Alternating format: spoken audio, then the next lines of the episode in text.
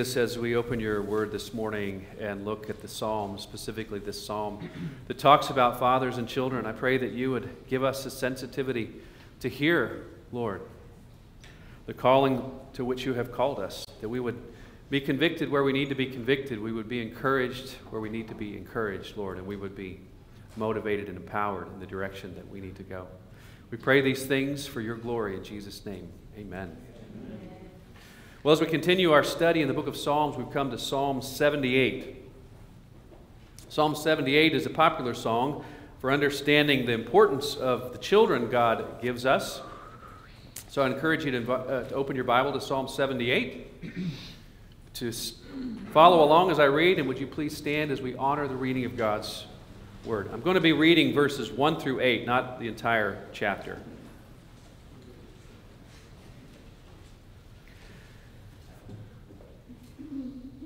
A maskil of Asaph. Give ear, O my people, to my teaching. Incline your ears to the words of my mouth.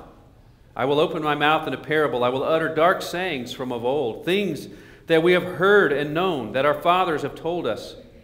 We will not hide them from their children, but tell to the coming generation the glorious deeds of the Lord and his might and the wonders that he has done he established a testimony in Jacob and appointed a law in Israel, which he commanded our fathers to teach to their children, that the next generation might know them, the children yet unborn, and arise and tell them to their children, so that they should set their hope in God and not forget the works of God, but keep his commandments, and that they should not be like their fathers, a stubborn and rebellious generation, a generation whose heart was not steadfast, whose spirit was not faithful to God. This is God's word. Please have a seat. Well, living here in the United States, we often hear opposing voices when it comes to the way in which our children ought to be educated. I'm sure that you're familiar with that. You've probably heard many of those voices. And I'm not necessarily talking about the voices that would be promoting this book or that book, they're promoting the, the, the drag queen shows or the, the explicit graphic, other kinds of things to elementary kids. And I'm not talking about those things per se, although those certainly are voices that we're hearing as well. I'm talking about the implicit voice that's asking, that's a, that's, that comes opposed of who is actually responsible for educating our children. That's really the big question that we hear competing voices, and we've heard that competing voice actually for many, many decades, if not centuries, if not millennium.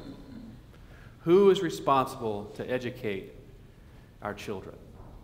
When you have some extremes, of course, you have you go back in time. You have uh, in the ancient days of the Greek Empire, uh, when Athens and Sparta were competing, you had two different kinds of thought philosophically and, and from a government st- uh, standpoint. And, and Sparta represented the ultimate in which the state was responsible for all of your children where you would literally hand them over at the age of six and wouldn't see them again. Because the ultimate responsibility was to raise up children who could serve the state. So we could see that. So is that where we are today? Well, no, we're not certainly there. And, but the question comes who's responsible for educating our children? Is it the school system? Is it the teachers? Or is it the parents? And those voices are somewhat loud uh, you may recall not too long ago the governor race that was happening in Virginia in uh, 2021, where you had former Governor Terry McAuliffe uh, declare in a gubernatorial debate in, in 2021 I don't think parents should be telling schools what they should teach. Now, he was favored to win the election, he was the incumbent.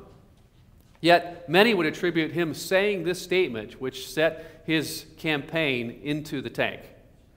Uh, because his opponent, Glenn Youngkin, took advantage of that and championed the idea of parental rights in education. That was a big, a big deal.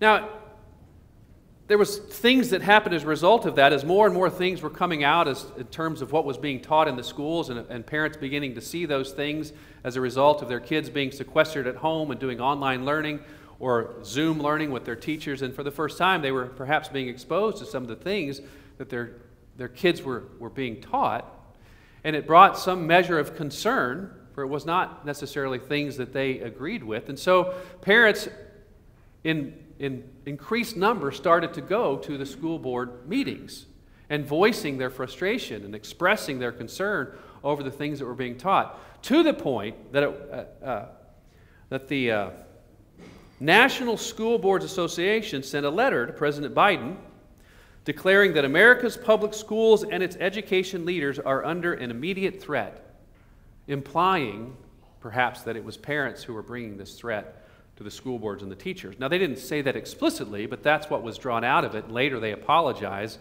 for using the language they did that certainly seemed to imply that parents were the one being targeted. As the big talk was, well, are parents now being put on the FBI's potential domestic terrorist list? You remember those conversations now. But it all boils down to really who is responsible for the education of our children. Now, you can get outraged when you hear those things talked about. Well, of course, parents should have the right to say what's going on in the school systems, but I can also sympathize with the superintendents and with the teachers as well. I have been a Little League coach for years and years, both in basketball and soccer and football, and I can tell you the hardest part about being a Little League coach is the parents. it's not the kids. Because every parent has a particular view of their child and where they should be playing on the field, what his skill levels are, and they're not always the same what they think they are and what they actually are. And so there's often a lot of conflict from parents about who should play what position and how much time should they be playing. So I can somewhat sympathize with the school boards and with the teachers who really would rather not have the parents up in their business. Because if you think about it, when you have a thousand parents coming before the school board and they all have a thousand different opinions of what ought to be taught, you know, you think, well, what do you do? It's a hard place to be. So it boils down is our job to try and change the public education system because they're the ones responsible for educating our kids? Or are we to recognize that we, as parents, especially fathers, have been given the responsibility to educate your, chid, your kids? Now, I don't mean to pick on any particular school system. I have said in the past over and over that it's not, there's no place in the Bible that dictates you should send your kid to public school or private school or homeschool or that says you can't send them to one of those places. I'm simply saying that what, we, what is, where we are in our culture is that it's become, an, it has become the default notion that the ones responsible for educating our kids is this school system more specifically, this public school system. So we assume that the faithful th- thing for me to do with my kids is just to send them off and abdicate the responsibility of education to the school system. Now, again, I'm not, I'm not saying you shouldn't send your kid to public school system. That, you're missing my point if you're hearing me say that. It's simply saying that we are clearly not given permission to abdicate the responsibility of our children's education to the public school system, which means if you want to, as the, word, as the language is, pillage from the Egyptians and take advantage of the opportunities that the public school system has to offer, that's fine. But don't do so without some awareness of what your kid is being taught. Because at the end of the day, when the Lord is looking down and say, Who shall I hold responsibility for what this kid knows? It's not going to be the teachers at his public school or the superintendents who are picking the curriculum it's going to be the parent of that child because they're the ones held responsible for the education of their children. So you need to know well, what is it that my kids are being taught if I'm sending them to school? How do I know? Well, know this they're not being taught from a foundation that is solid. Why do I say that? Well, what is the foundation of solid? When we go to the scriptures and we look at the book of Proverbs and Psalms, it says the beginning of wisdom is the fear of the Lord. The beginning of knowledge is the fear of the Lord. Both of those we find in the Psalms and the Proverbs. That's the foundation, the fear of the Lord. And I will tell you that while our school systems may do a lot of things well, that's not where they're starting from. It's not even on their radar that they should be doing that. I can guarantee you not, their goal is not to prepare your children to be members of the kingdom of God. That's not their goal. So we just need to be aware of that. And while, while your teachers are not necessarily conspiring against your kid, in fact, they may, you may have excellent teachers. Your, your teachers may have the same worldview that you have. Your superintendent may have the same worldview that you have. But I can guarantee you this there is an enemy at work that goes deeper than the teachers and the superintendent that is warring against your children. Paul writes in terms of what whose responsibility is it for the kids. He writes in Ephesians chapter 6, Fathers, notice he addresses fathers. Do not provoke your children to anger, but bring them up in the discipline and instruction of the Lord. Deuteronomy chapter 6 in the Old Testament. Moses writes, Hear, O Israel, the Lord your, our God, the Lord is one. You shall love the Lord your God with all your heart, and with all your soul, and with all your might. And these words that I command you today shall be on your heart. You shall teach them diligently to your children, and shall talk of them when you sit in your house, and when you walk by the way, and when you lie down, and when you rise. You shall bind them as a sign on your hand, and they shall be as frontlets between your eyes. You shall write them on the doorposts of your house and on your gates. So here you have this very clear instruction. And when Paul says, Fathers, you are to bring them up in the discipline and instruction of the Lord, just a few verses later in that same chapter of Ephesians, he goes on to say this. He says, Finally, be strong in the Lord and the strength of his might. Put on the whole armor of God, that you may be able to stand against the schemes of the devil. For we do not wrestle against flesh and blood we don't wrestle against the teachers or the superintendents or the school boards,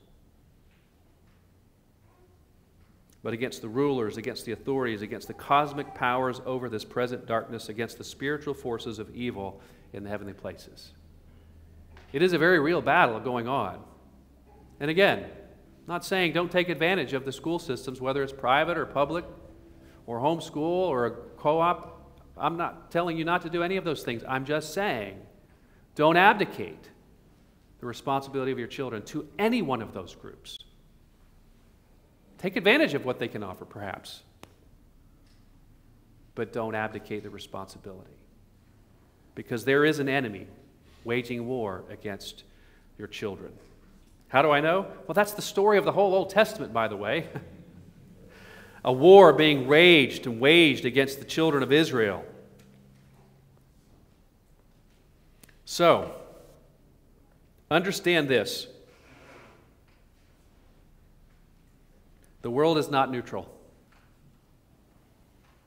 Parents are responsible for their children, in particular, fathers, and that is God's design. This is what we see as the theme of this psalm. Parents, teach your children the stories and commands of God. That's it. That's what I want you to draw out. You don't have to write anything else down.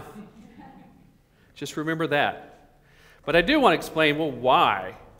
Why do we do that? Because there are some reasons that he gives very specifically, explicitly in this psalm.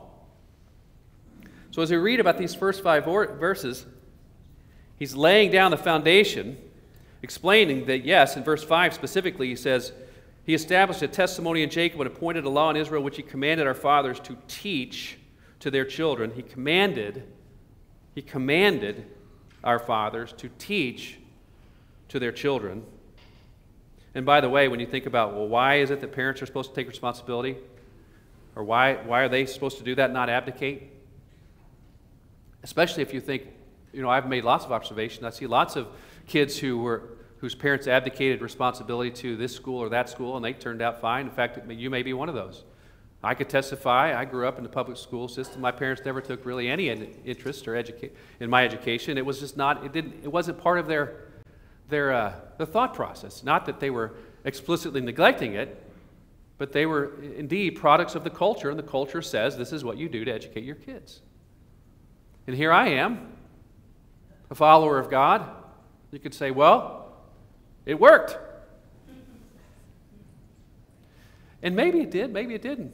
But I would say this you know, we don't do things because they work. We do things because God commands them. And God is commanding that you are the one to take responsibility. You are the one to take responsibility. Because I can tell you this there are times when children who are faithfully raised in the church and taught the instructions and teaching of the Lord, who later in life are not walking with God. It is not a guarantee. So you don't do it because it's guaranteeing your kid this, you're doing it because it's commanded that you do this. So we do it. So let's talk about some of the whys. I mean, the, the clear why, the first why he gives in verse 6, that the, generation, the next generation might know them, the children yet unborn, and arise and tell them to their children. Now, that should encourage us in the sense that if this is the first reason he gives why, that, that the next generation might know them, the children yet unborn, and arise and tell them to their children, we can say that God has ordained this as an effective means of training.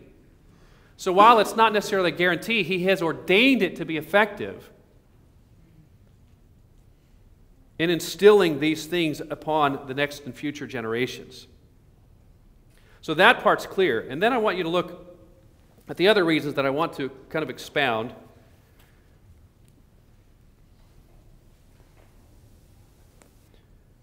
In verse 7 and 8. So that they should set their hope in God and not forget the works of God, but keep his commandments and that they should not be like their fathers, a stubborn and rebellious generation, a generation whose heart was not steadfast, whose spirit was not faithful to God. So there's several reasons in that. The first one is so that they should set their hope in God. So that they should set their hope in God. When you look around at our world today, one of the things that is sorely missing, especially in young people, is hope. I mean, just thinking about that perspective. You are giving your children a place to have their hope. And it's a real hope. I was looking at some of the statistics, statistics that came out, and I, in my search, I found a, the result of a Pew Research Center survey back in the fall of 2018, which was pre pandemic. And in this pre pandemic situation, they, they found, they, they surveyed teenagers ages 13 to 17 and found uh, that, that 7 in 10 U.S. teens said anxiety and depression is a major problem among, among people their age in the community where they live. This is before the pandemic. I don't know what it is now, but it's not better. It's worse. Our kids are in a situation where they have nothing to put their hope. They don't know where it goes. Is it to be in our uh, teachers at colleges or in schools? Is it to be in the government and what it's doing? Is it to be in what? So, one of the main reasons that we would say the reason you want to teach your kids this is so that they have a real basis for hope in this world hope. Hope. Let's look at the next piece of that. And not forget the works of God, but keep his commandments, so that they will keep his commandments. Now, if you think about that, the commandments are the way, it's, it's showing us how we are to live. And we need that because it's a big question mark out there in our society. How are we supposed to live? And where do we find out this information? Many of you guys have been going to Sam Sunday School, have been learning that the place they're appealing to to figure out what it is that's telling them how they should live is some voice from the internal, vague sense of who you are. You need to listen to that inner voice. Listen to your heart. You need to follow where it says to go. Because it's the, and what they're saying by that, because it is the only place that you can look to for real guidance that you can trust. That's what, that's what that's saying. This is the only place where we can find real truth. Truth is all personal, it's all relative to you. And in fact, the implication is that you should not be teaching your kids explicitly because you might be rubbing against what their heart is telling them the person they are. That's what our society would be saying. But we have clear, explicit instructions that we are to teach our kids so that they will keep his commands, which means they are to live in accord with something that is guiding them external to their own heart and whatever it might be telling them. Now, there's a reason for that too. If you go back and remember what we said um, in the verse right preceding that, the first reason that the next generation might know them, the children yet unborn, and arise and tell them to their children. Think, well, why is God instructing that? Is this a universal claim, by the way? Was this a universal instruction? That all parents are to do this? I don't think it's a universal instruction. This instruction was specifically given to the children of Israel. Now let's back up a little bit and ask, well, why are the children of Israel given this? And the rest of the song, psalm begins to explain the story of Israel and how they got to be where they are. And we're going to jump into that in a little bit, in a minute. But for the most part, the reason that the next generation is supposed to be trained up and how to follow the commandments of God and have hope is because they have been given a very explicit promise by God. When God called Abraham to, to leave his father and mother, leave his country, and go to a land that I will show you, he says, I will be your God, and you will be my people, you and your children and your children's children after you. In fact, this promise is so certain, this plan is so certain, I want you to put a mark on your children when they're eight days old, your, your males, to circumcise them as a sign that they are to be inheritors of this promise. Now, that comes with all kinds of implications of responsibility. My children and my children's children are meant to be inheritors of this great kingdom of God. Therefore, there, it is incumbent upon us to train them to be capable of handling this responsibility. I mean, think about it. this is God's kingdom, and He's saying, I'm putting you, Abraham, as, the, as kind of the man representing me in charge. And you're supposed to be training up the next guy who's going to take the lead. And the next guy after that is going to take the lead. And the next guy after that is going to take the lead. You are inheriting a very specific piece of land that is identified with my promise. And by the way, every family in Israel was inheriting a specific part of that promised land. It was their, their tribal inheritance, and it was to remain part of their tribal inheritance. It was not to go somewhere else because it belonged to them from God. When you go and you read the Old Testament, some of you are reading those Bible plans, those, the Bible reading plans. Uh, if I see who's awake, how many are reading the Bible in a year or the Bible in a, some kind of, right? Now, have you come across genealogies? Those are kind of harder to read, right? I mean, it's like, oh my gosh, I got to read name after name after name after name. And they don't really mean anything to you. And if you're like me, you probably just kind of skip through them kind of fast. Sometimes they have a, an interesting story embedded in there. But for the most part, unless you're doing some detailed study and you want to find out who these people were and if they had connections to other people, you just kind of skim over those. And as a result, we tend to think, well, genealogies aren't that important. But genealogies in the Bible were actually very important, especially when the people of Israel, who had been exiled for 70 years, are coming back to the land to know if they had a place of inheritance. They needed to know if their names had been found in the lists of the genealogies. Why? Because it meant they were to be inheritors of this promised land inheritors of the kingdom of God. You see, it was very specific. And by the way, we have one of those great books that we'll eventually appeal to, and we, we see it on the very final pages of Scripture. It's called the Book of Life. It's a list of the people that are meant to inherit the kingdom of God. So, the ordained means that God has put in place to train up those who are to inherit his kingdom is from father to child to prepare them in such an adequate way that they can turn around as a father and teach their child, because they too will be inheritors of that promise.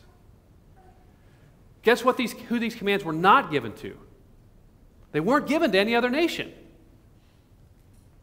You see, this is not a universal instruction. This is a specific instruction for those that are meant to be inheriting the kingdom of God. We had, we had a had an interesting, interesting conversation this week. Ed, I want to bring up a conversation. I hope that's okay. The, uh, about names. You know, these names are in the Bible. Names tell you something about your identity. right? I think about my name. My name is Carter. That means my identity is a cart puller. Not really. But there's a reason why those people gave names, like a name like Smith or a name like Brewster. My son is Brewster. You know what that means? He's a beer brewer. And maybe that's what you need to start doing. Brew some great craft beer or something. That'd be great. Uh, I joke about that. You know, I, I, I, of course didn't really think about what names mean when I was naming my kids. The, uh, you know, Mercer, he's a merchant. And uh, Fenton, that means he's a son of the swamps. Or a town near the swamps, a fen. Fen was a swamp and a ton, you know, town, a town near the swamps. So I, I don't think that's really your legacy, son. But, uh, uh, and poor Dunning, you know, Dunning is the letter you send out when someone's delinquent. so, you know, it, I don't, I didn't really think about that when I was naming my kids. But, you know, you have the name Smith. Well, Smith, people got the name Smith because that was their identity. They were, they were smith right? They were a shaper of metals, or they were a brewer, they were a merchant. Uh, you see those, those things handed down. Well, you are inheriting the kingdom of God. Your name is important. When we look back at the Tower of Babel, you know what they were guilty of? They were guilty of trying to make a name for themselves. Because the idea that Seth means name, they had been given a name by God. You've been adopted into the Lord's family. Therefore, you cannot reject the responsibility that goes along with that. Because the fact that you've been given these promises, that you've been given a, a, an inheritance, a kingdom, means there is something about that kingdom that makes it special, a great blessing.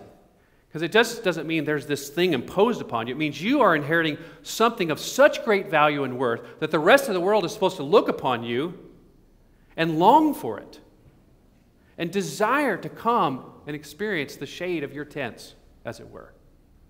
Now, what is that? Well, when God brought his people out of their slavery in Egypt and he brought them to the mountain and he, and he, and he uh, called them to himself, there was, there was someone there at the mountain that wasn't with them in Egypt. There was a very clear presence of God. And the whole idea of them were being called to where God Himself was, and the instructions that Moses was given when he went up on top of that mountain was the, the instructions of here's how they are to live, and here's how you are to build a tabernacle. What is the tabernacle for? The tabernacle was a structure that communicated to the people of Israel that God Himself was dwelling in their midst. God Himself, who had claimed them for Himself, is going to dwell with them. And as a result of that, they are members now of His family. They have His name, and they have an obligation to live according to His commands. Parents, you've probably said this before. This is my house. You're going to follow my rules. That's kind of what God is saying. Except the reason for the, for the rules is so that you will have great blessing. Because in your obedience, there is blessing. And I know we talk uh, a lot in kind of the Reformed tradition that God's love is unconditional. And when we're talking about that love, we're really talking about his elective nature of love. That he doesn't elect you on the basis of some reward or something that you have done, or skill that you've displayed, or some moral attribute that you have. But there certainly is some conditionality to the blessings that you experience as a result of being a, a member of God's family. You know, I, I, I find it interesting, like when couples often want to get married and they come to a minister, someone like me or, or another minister, and they say, We want to get married in the church, but they're not members of the church, for example. I've had couples do that. And I'll ask them, well, why? Why don't you just go to the justice of the peace? Because if you get married with me, I'm going to require you to go through some premarital counseling. But he won't require anything. The justice of the peace, you can just go there. You can be married tomorrow if you wanted. Why do you want to get married in the church? Well, because we want God's blessing on our, on our marriage. And I, I was kind of scratching my head and think, you want God's blessing, but you've rejected everything he's already said. What on earth connects the dots? Do you think that you're going to get God to bless you when you've just ignored everything he said to this point? Those don't go together. In fact, when a child lives under the roof of his parent and he lives in constant rebellion,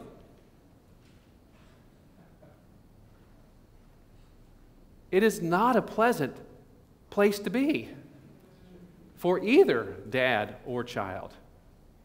It is not a blessing, in other words. but when a child is living in accord with his parents' parameters, there is great harmony. There is a, an intimacy and a closeness that gets to be experienced because you're not always having to address the conflict. So, what are the reasons? We do it because we are to teach our kids because it's commanded, because that's the ordained means that God has, has set aside to prepare those who will one day inherit his kingdom because it will give them some place where they can set their actual hope. They will have guidance of how to live, not listening to the internal voice of their heart, but the external structure of God's true word. And finally, the reason is to remind them not just of the commands of God, but the story of God's people and the wonders that God has done. And that's the story we see in the rest of this psalm. He goes on to talk about how God led them out of their slavery in Egypt by the fire you know, at night and by the cloud by day, that he parted the sea, that he split the rock to bring water from it. And he goes on to talk about all these great things that God has done, and then he says, And yet the people rebelled, and they chose not to believe God and not to follow God. And that's this continuous story. And yet he did this. He atoned for their sin and then did this for them. And yet they rebelled again. And yet that he did this for them. And yet they rebelled again. That's the story we're seeing, and we're going, oh wow, this is a this is a story of a bunch of conflict. Were these people experiencing the blessing of God? Well, instead, he was bringing plagues upon them.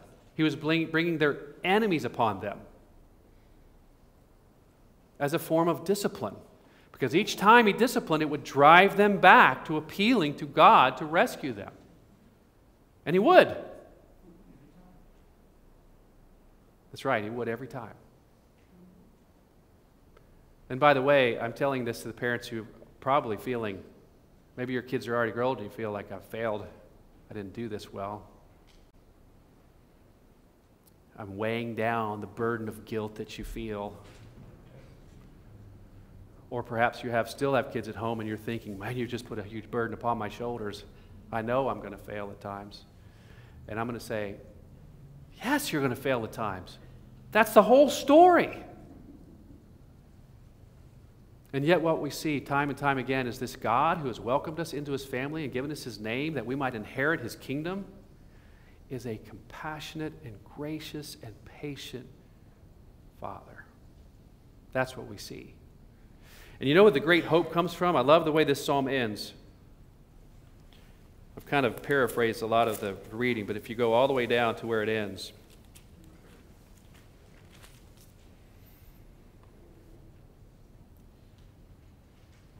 in verse 67 he rejected the tent of joseph. He did not choose the tribe of ephraim but he chose the tribe of judah mount zion which he loves. He built his sanctuary like the high heavens like the earth which he has founded forever. He chose david his servant and took him from the sheepfolds. From following the nursing ewes he brought him to shepherd jacob his people israel his inheritance. With upright heart he shepherded them and guided them with his skillful hand. I love how he ends with this model of how we are to be shepherds to our kids with upright heart, he shepherded them and guided them with his skillful hand. But ultimately, the hope isn't the fact that he's providing a model for us. The hope is the fact that the end of this result of up and down, faithfulness and unfaithfulness to God, is the answer to that is he has assigned them David, a servant, a man after his own heart, who will step in and shepherd them. Now, this is highlighting the, the uprightness of heart of David. The scriptures are very clear to show this that while on the one hand David indeed was a man after God's own heart, he was also a man who failed miserably at many things, including, by the way, preparing his own children. So, the reason that David is mentioned here as, an, as the upright shepherd, because he's pointing to the ultimate upright shepherd that he has appointed for us, Jesus Christ, who is called the Son of David. Everything about David and what he did right and good was pointing forward to the ultimate king that would sit on God's throne and shepherd God's people. And what does Jesus tell us? What were his last words?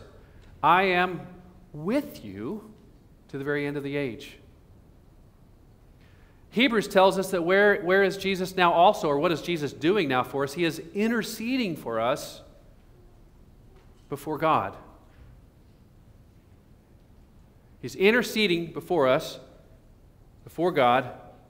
He is with us always. So he is actively engaged in the work of shepherding us, even us, even now.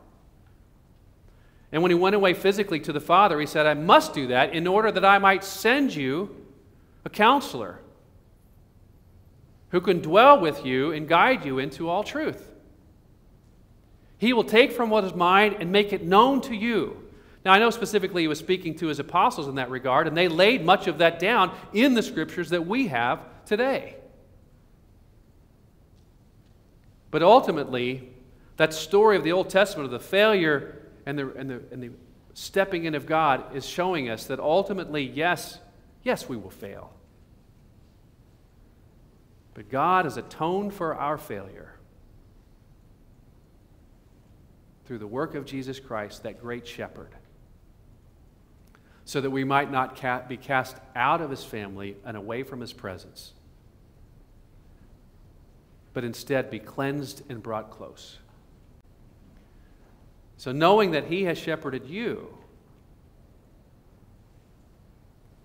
He invites you now, in light of that, to shepherd your own children because they're the inheritors of the kingdom of God. Let's pray. Father in heaven, we are grateful for Psalms like this that both exhort us and convict us, and at the same time give us reason to have hope. You are our hope the fact that you took on the role of our shepherd. Father, I pray that you would allow these wondrous truths to sink in and to shape the way we approach daily living. In Jesus' name, amen.